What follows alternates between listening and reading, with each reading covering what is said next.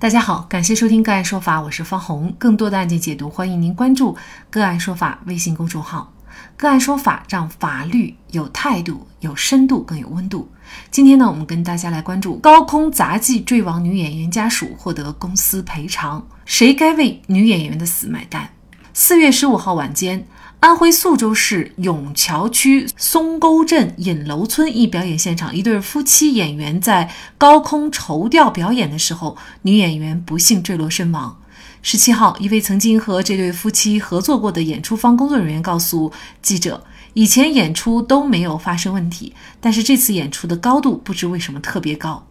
对于出事的原因，有网友分析称，吊车升得太快，导致女演员没有抓住男演员的脖子，吊车司机可能也有责任。上游新闻记者了解到，张先生和妻子的影子组合在当地小有名气，也曾和安徽的多家演艺公司合作。他们就是跑场的演员，跟很多艺术团都有合作，以前就在别的地方也有演出，但是没有像这次升过那么高，也没有那么快。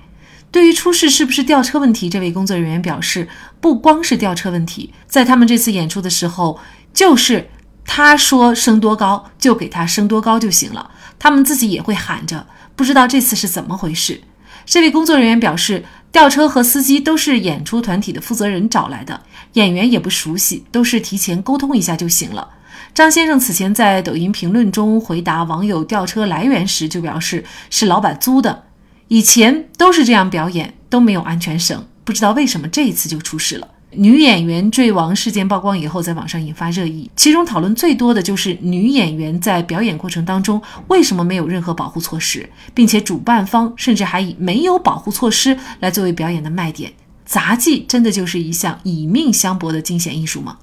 为了所谓的表演真实性，就真的可以忽略必要的安全措施吗？苏州通报女演员坠亡调查处理情况，经调查认定，这是一起高空杂技表演过程中发生的意外坠亡事件。承办方安徽亚西演艺传媒有限公司演出前未按有关规定履行报备审批手续，是违规演出。演出过程当中没有提供必不可少的演出安全应急防护，违规使用吊车吊人，操作不规范。目前，安徽亚西演艺传媒有限公司已经和逝者亲属达成赔偿协议，善后工作正在进行当中。区主管部门将根据《营业性演出管理条例》相关规定，对安徽亚西演艺传媒有限公司违规演出行为予以处理。杂技演员的人身安全在法律上有没有强制的保障义务？谁又该为孙某某的死买单？就这相关的法律问题，今天呢，我们就邀请北京市京都南京律师事务所王琴律师和我们一起来聊一下。王律师您好，范老师您好，好，非常感谢王琴律师啊。那么孙某某呢，他和安徽亚西演艺传媒有限公司之间呢，其实并非是劳动者和和用人单位之间的劳动关系，而仅仅呢就是一次暂时的合作关系。从法律上来看，孙某某和传媒公司之间到底是一种什么样的关系？而这样的一种关系，而这样一种关系中，劳务人员一旦出现人身伤亡的话，另外一方又是否需要承担相应的责任？呃，是这样子。对这个事件呢，我们看过一些采访的事实陈述，他们在陈述当中是表达这两位演员就是一个跑场的演员，是跟很多的演艺术团都有合作的。那么这就可以看出呢，这两位杂技演员与亚西这家公司之间，其实是因为这场演出而临时签订的一个聘用的协议。呃，他们之间呢，其实是不存在劳动合同关系，而是一种劳务合同关系。我个人的认为，因为对于孙某某的死亡的话，这家公司就是承办方是应该承担赔偿责任的，但是呢，不一定是全部的赔偿责任。其实我是通过呃媒体上面的一些调查了解这件事情呢，还有一个主办方，这个主办方好像是一个苏州市的一个负责人，一个个人。那么承办方是这家企业。那么这次事故呢，它是在演出活动中发生的。哦，我认为不论是主办方还是承办方，都应该对这个事故承担相应的赔偿责任。其实您所说的这种劳务关系，在现实生活当中也还是非常常见的哈。就是我不用朝九晚五的去工作，有活了我才去干。那么在这种关系当中，一旦提供劳务的人员受伤、发生意外等等，雇主是否要承担责任呢？也要看这个事件的发生的具体情况。呃，我之所以说在这个事件上面来说，作为传媒公司来说要承担责任，是因为它是承办方。呃，如果按照呃媒体上上面所调查的情况来看的话，呃，那个个人他是对这个演出活动的安全要进行全面的评估和控制，确保这个演出活动的安全性。但是在这个事故当中呢，我们通过报道内容看，安全垫是没有的，呃，其他的保障用具也是没有的，所以主办方是要承担相应的责任。而承办方作为这家公司来说的话，他也是有责任在这一次的演出活动当中要提供必要的安全措施啊，来确保我们的演员在表演这样的一个高难度、高危险的一个这个动作的时候，能够不发生意外。那么，如果其没有提供这样的安全措施，或者他或者是他提供的这样的措施不足以保障我们演员的安安全的话，是要承担相应的责任。因为从这次事故当中来讲的话，我觉得承办方是没有提供任何安全措施的。因为主持人介绍的环节当中是可以证明的，呃，他不采取安全措施，是他吸引观众的噱头，所以其过错我认为是很明显的。那么对于演员本身来讲的话，其实我觉得他也是有一定的过错，因为他自己在参加这样的一个杂技表演的时候，他是非常清楚风险是很大的啊。那么我们在表演的时候，也必须要严格的遵守相应的安全规定啊、操作流程啊。但是呢，这个通过新闻上面来看的话，呃，这两个演员是没有系安全扣的。呃，也没有对自己采取任何的安全措施，嗯，并且他们在这次的活动当中，对于这个操作方，就是吊车的操作方，他们也是很紧的，就是很短的时间内进行了一个沟通交流，呃，并没有把这个事情当成一个很重要的事情去看待，因为其实它是需要配合的，啊，需要配合的。那么这样的一个防范的一些措施，它是要有。作为他这个专业的人员来说的话，他是应该要注意的，但是他没有注意，所以呢，我我个人认为，根据这个相应的法律规定的话，主办方也好，承办方也好，还是我们的演员本身也好，都应该承担相应的赔偿，就是相应的责任。那么最终呢，我觉得是应该综合考虑大家的这个责任的比例，以及这种损失的后果和影响，来进行一个责任的划分。媒体报道当中还提到了吊车，就是当天的吊车呢，上升的速度是非常的高，而且呢，速度也非常的快。在这种情况下，吊车司机要承担责任吗？我也看了一下这样的一个视频啊，也是让挺让我这个心惊肉跳的。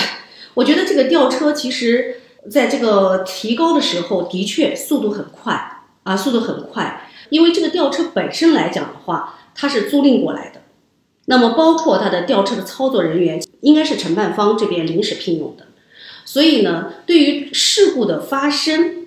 对于演员的责任的承担，那么首先是由承办方或者是这个主办方来承担。那么后面呢，如果承办方认为吊车的操作人员存在过错，比如说我们说你不该升那么高，但是呢你却把这个东西升得很高，以及呢你不应该速度这么快。可是呢，我们事先都讲好了，要速度要慢一点。但是你一看视频上面显示你的速度特别快，那么这样子的情况下，我们认为他是有过错的。那么承办方在承担责任之后，可以回过头来再去向这样的一个操作人员去进行部分的追偿。呃，他可以这样去做。但是对外就是对演员的责任来讲的话，直接承担责任的应该是主办方啊，或者是承办方。